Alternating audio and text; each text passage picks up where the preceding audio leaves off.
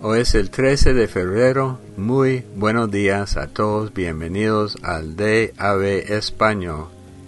Diariamente en audio la Biblia, siempre en comunidad todos los días del año. Yo me llamo Roberto y esta semana estamos leyendo de la versión Reina Valera contemporánea. Para los nuevos eh, tenemos la costumbre de que todas las semanas cambiamos de versión hay muchas versiones en español. Cada versión eh, es traducida directamente de los idiomas originales, el hebreo, arameo y griego, y cada versión nos eh, explica en una manera diferente lo que está diciendo la palabra. Del Antiguo Testamento, Éxodo 35.10 hasta el 36.38. La obra del tabernáculo.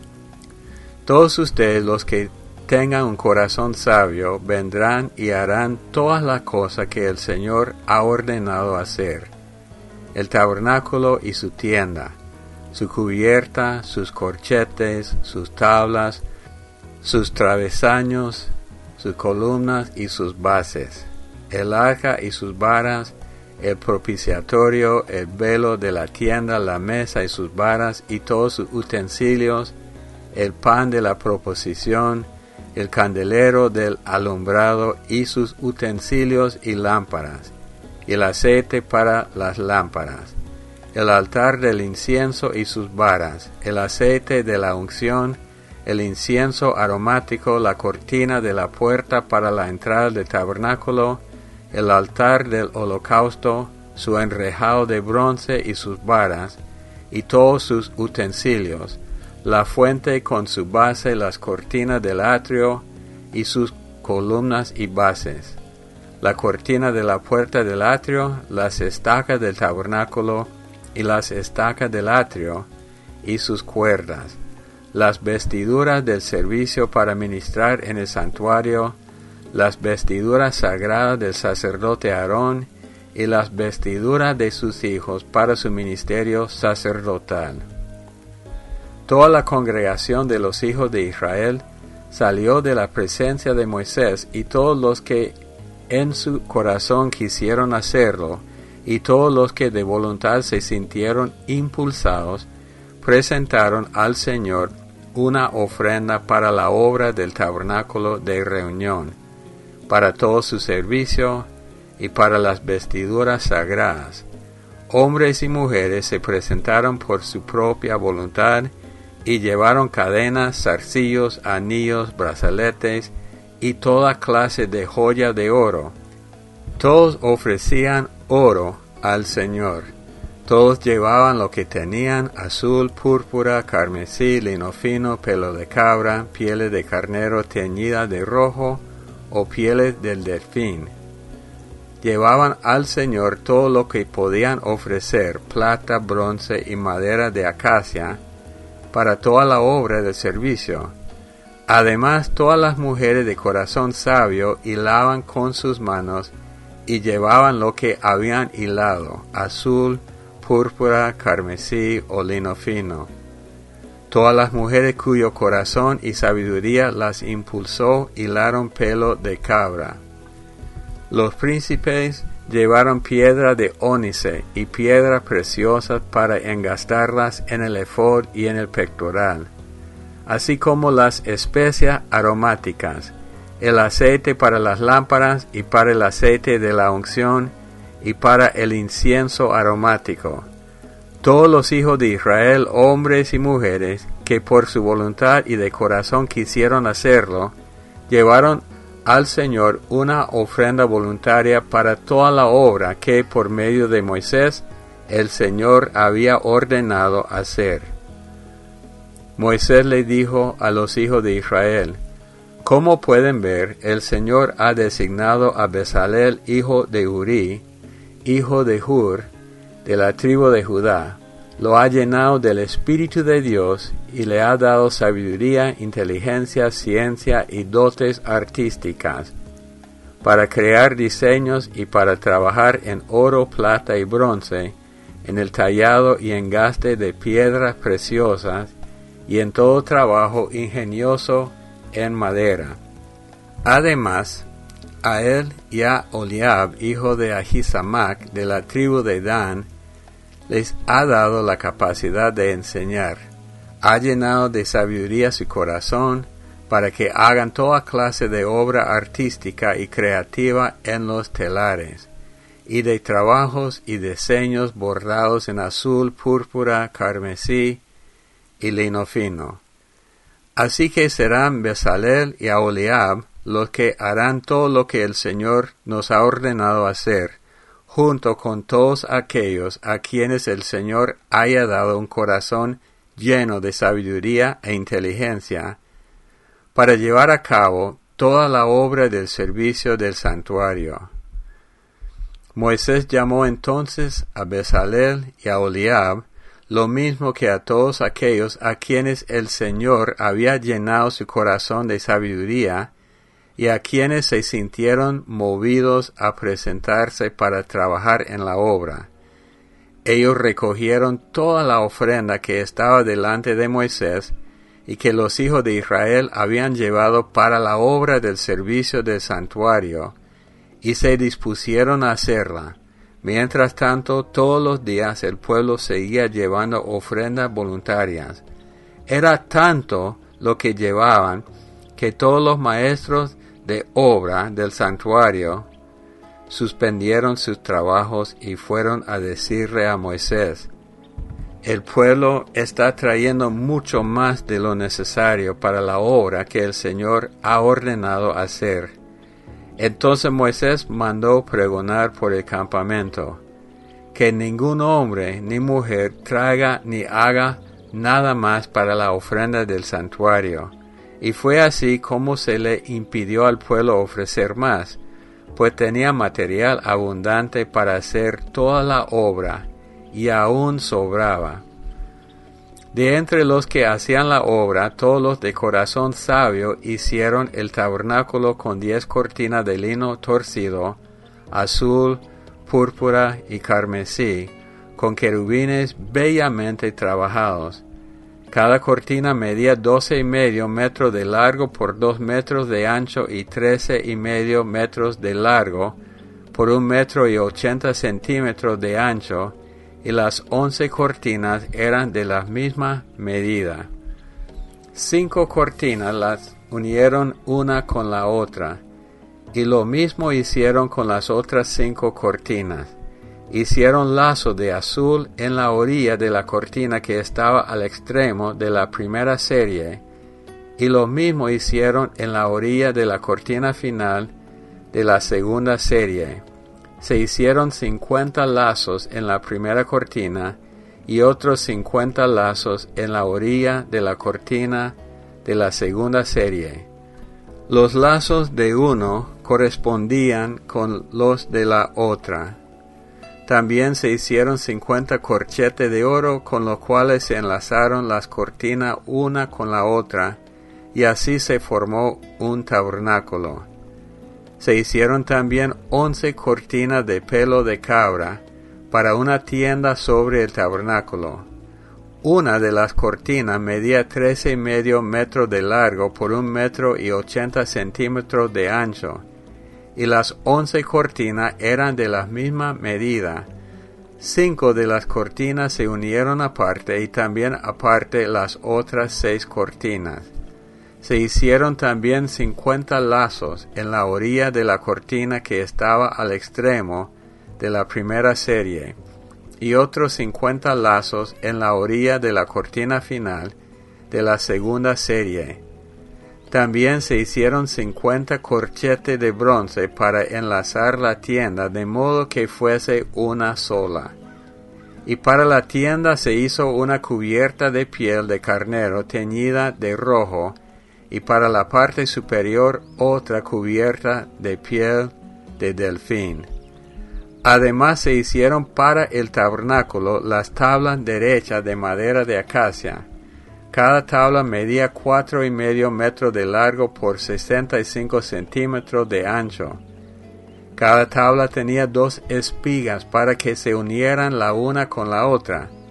Así se hicieron todas las tablas del tabernáculo. Se hicieron las tablas para el tabernáculo, veinte tablas para el lado sur y cuarenta bases de plata que iban debajo de las veinte tablas, es decir, dos bases debajo de cada tabla para sus dos espigas y dos bases debajo de otra tabla para sus dos espigas.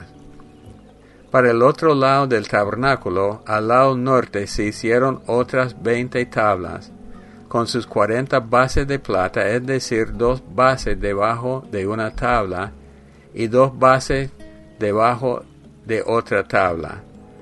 Para el lado occidental del tabernáculo se hicieron seis tablas, y dos tablas para las esquinas del tabernáculo en los dos costados.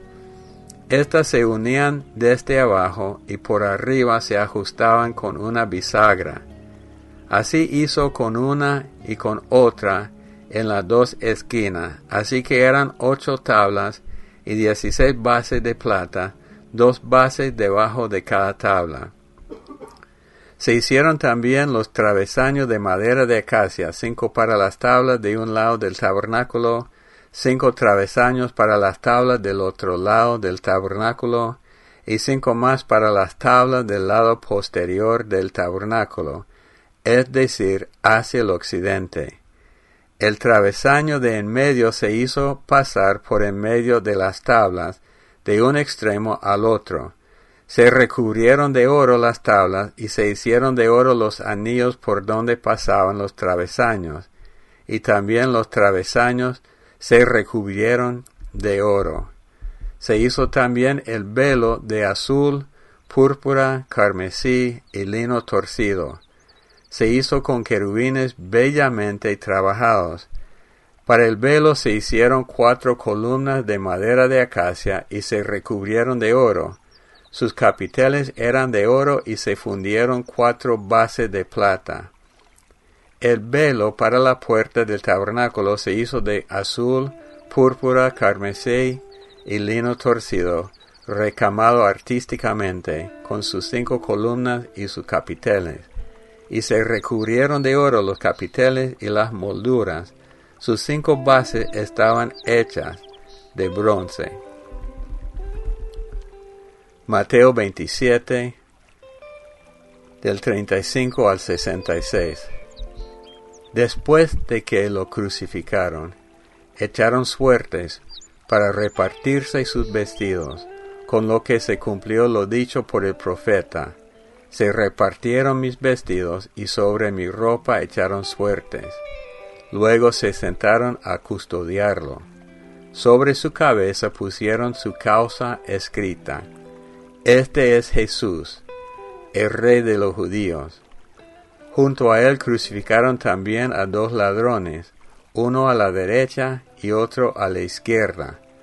Los que pasaban lo insultaban y mientras meneaban la cabeza decían, Tú, que derribas el templo y en tres días lo reedificas, sálvate a ti mismo. Si eres hijo de Dios, desciende de la cruz. Del mismo modo también se burlaban de él los principales sacerdotes, los escribas, los fariseos y los ancianos. Decían, salvó a otros, pero a sí mismo no puede salvarse. Si es el rey de Israel, que baje ahora de la cruz y creeremos en él, ya que él confió en Dios, pues que Dios lo libre ahora, si lo quiere. Porque él ha dicho, soy hijo de Dios. Y también lo insultaban los ladrones que estaban crucificados con él. Desde el mediodía y hasta las tres de la tarde hubo tinieblas sobre la tierra Cerca de las tres de la tarde Jesús clamó a gran voz. Decía, Elí, Elí, lema sabactani, es decir, Dios mío, Dios mío, ¿por qué me has desamparado? Algunos de los que estaban allí decían al oírlo, está llamando a Elías. Al instante uno de ellos corrió y tomó una esponja, la empapó en vinagre y poniéndola en una caña le dio a beber. Los otros decían, deja, veamos si Elías viene a librarlo. Pero Jesús, después de clamar nuevamente a gran voz, entregó el Espíritu. En ese momento, el velo del templo se rasgó en dos, de arriba hacia abajo.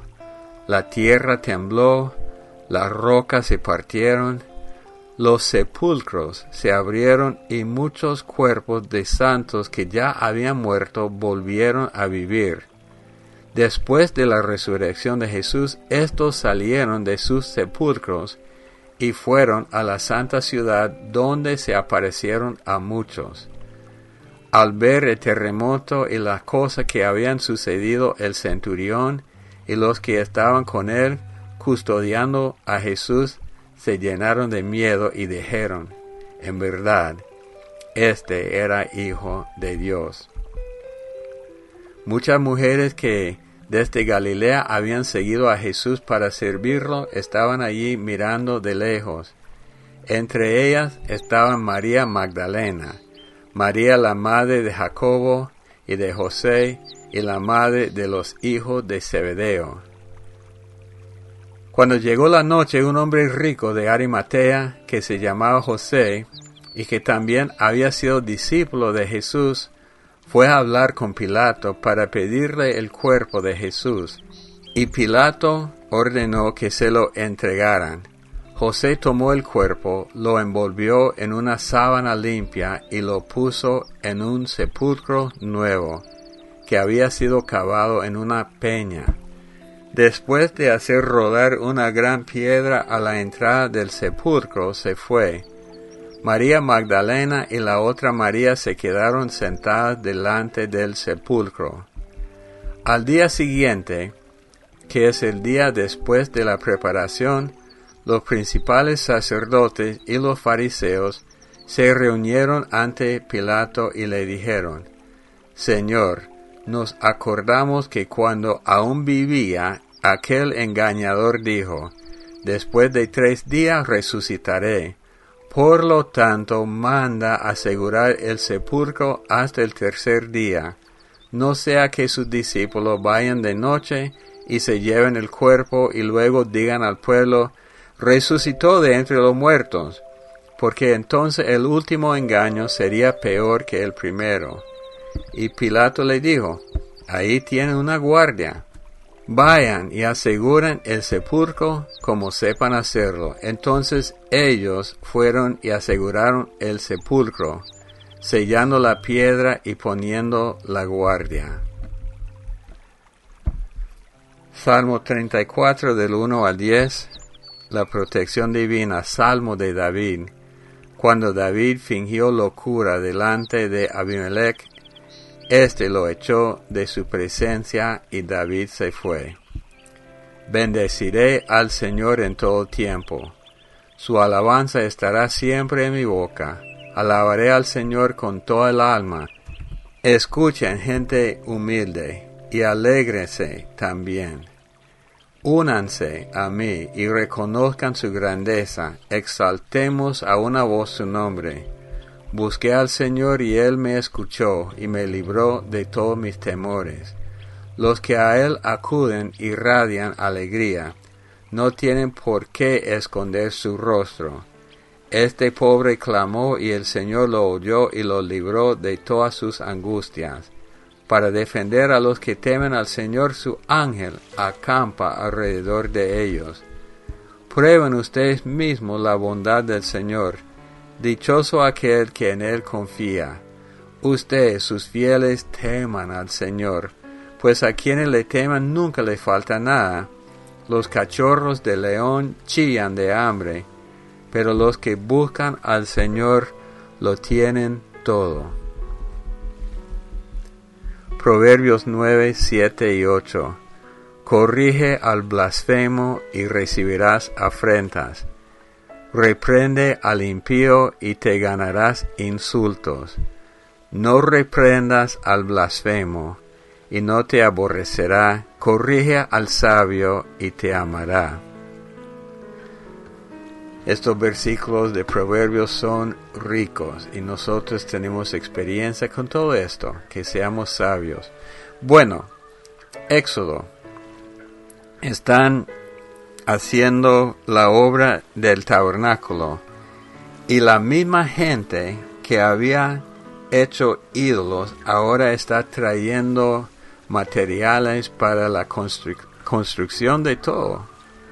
Y la Biblia dice que ellos lo hacían de buena gana, de su propia voluntad de corazón, hasta que este Moisés le dijo, ustedes tienen que hacerlo de corazón.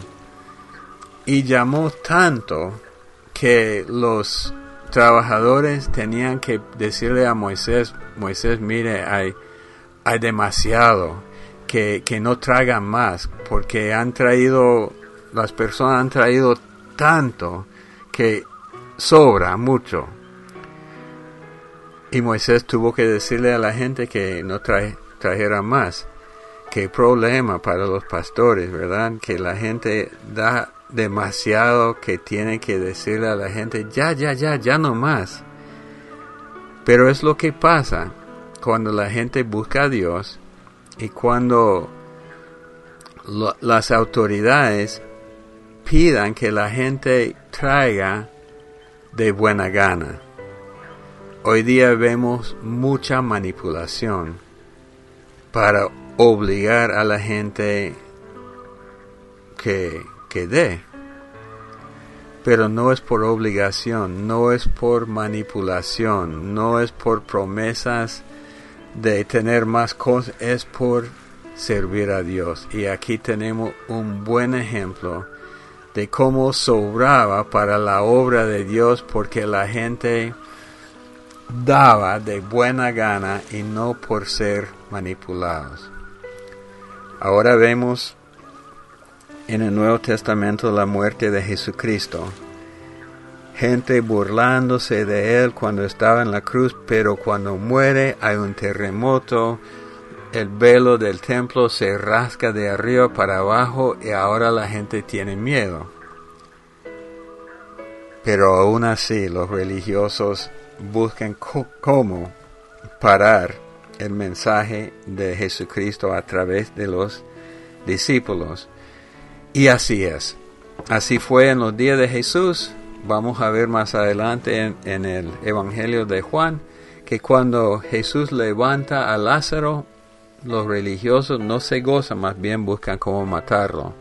Entonces, aún así, con, con prueba de que era el Hijo de Dios, la gente, muchos no, no quieren creer vemos el cumplimiento de una profecía del Salmo 22 y ya muere y José de Arimatea lo entierra en su tumba.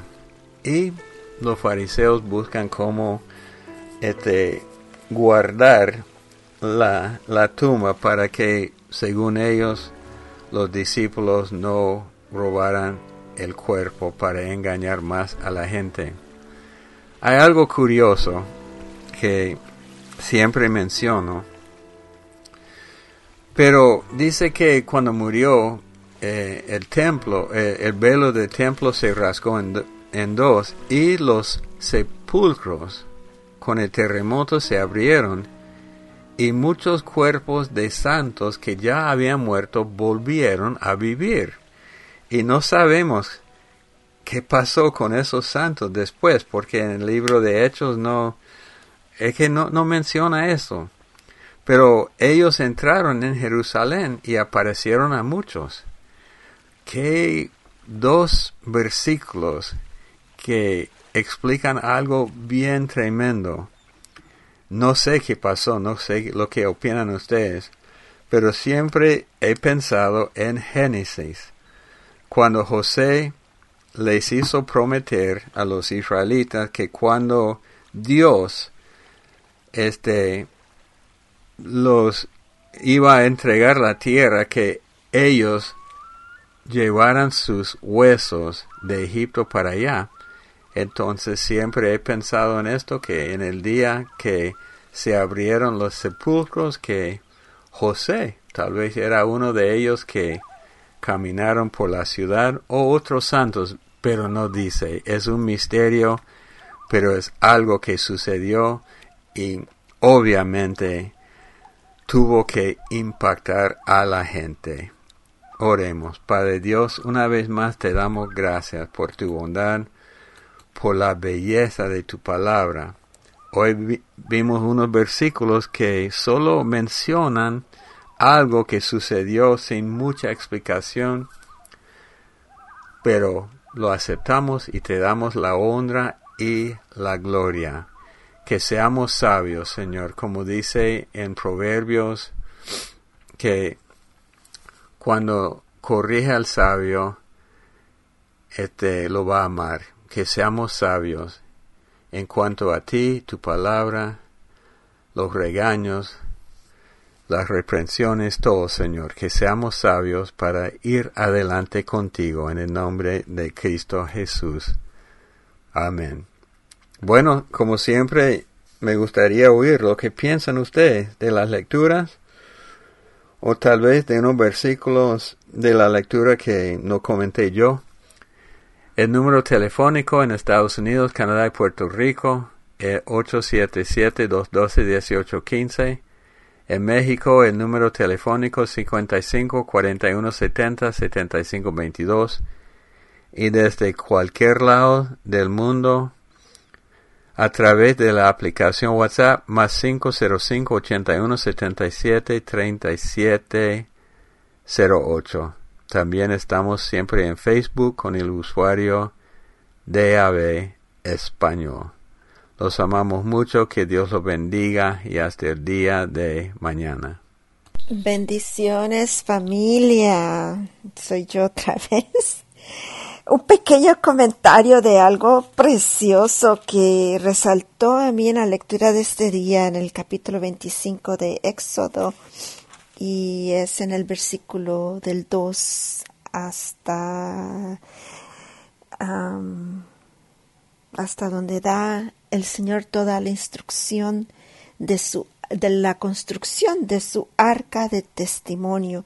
Lo que me llamó a mí mucho la atención fue el versículo 2 al 9, digamos, que fue donde él le dijo a Moisés, di a los hijos de Israel que tomen una ofrenda para mí de todo aquel cuyo corazón le mueva a hacerlo.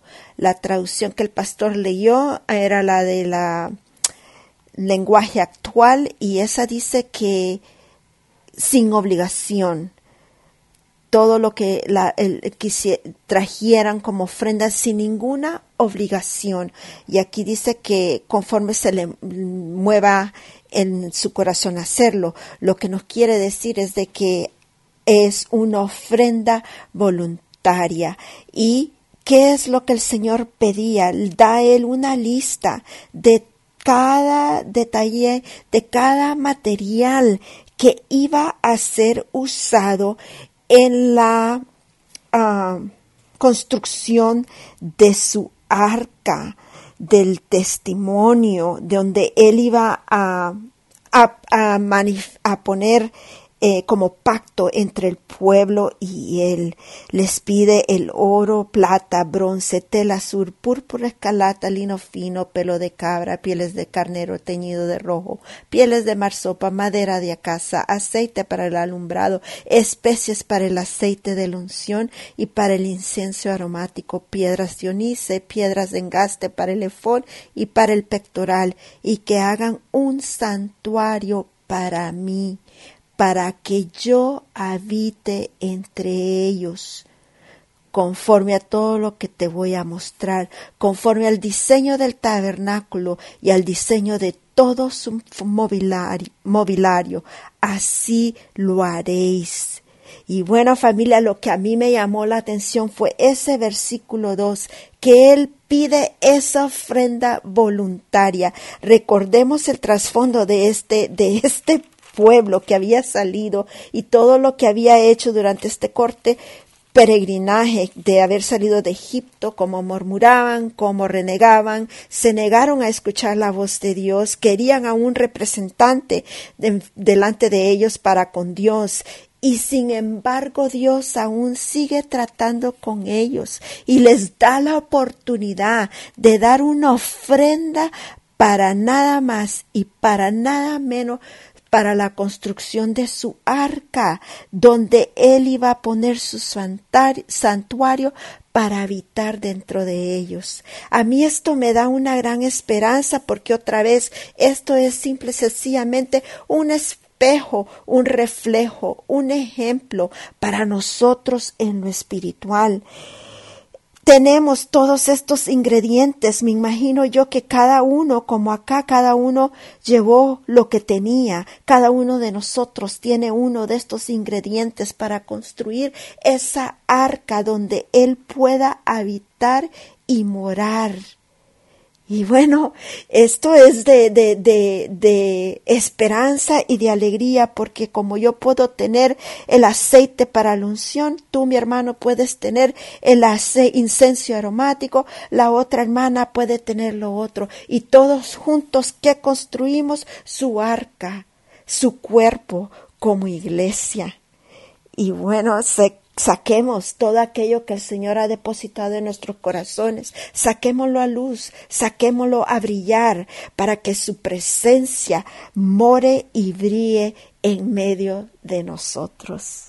Para mí esto fue precioso, familia. Espero poder transmitir en este libro de Éxodos. Yo no sé, Éxodo, he visto muchas ah, descripciones, de lo que Jesús es también, porque por ejemplo el 24.8 donde dice que Moisés roció la sangre sobre el pueblo y dijo, he aquí la sangre del pacto que el Señor ha hecho con vosotros según estas palabras. ¿Y cuál es esa sangre preciosa del pacto?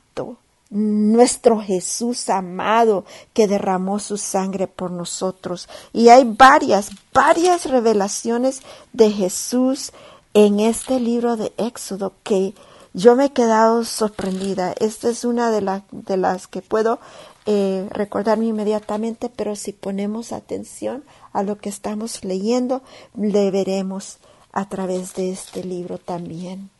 Como todo desde el principio él viene anunciando su pacto, su reconciliación, su salvación para con nosotros. Gracias, Señor, gracias, gracias por tu palabra, gracias por tus pactos, por tu fidelidad, por tu amor, porque permaneces fiel, Señor. Gracias porque nos has amado desde el principio de la creación. Nos has amado y nos has deseado, Señor. Gracias, amado Rey. Bendiciones familia.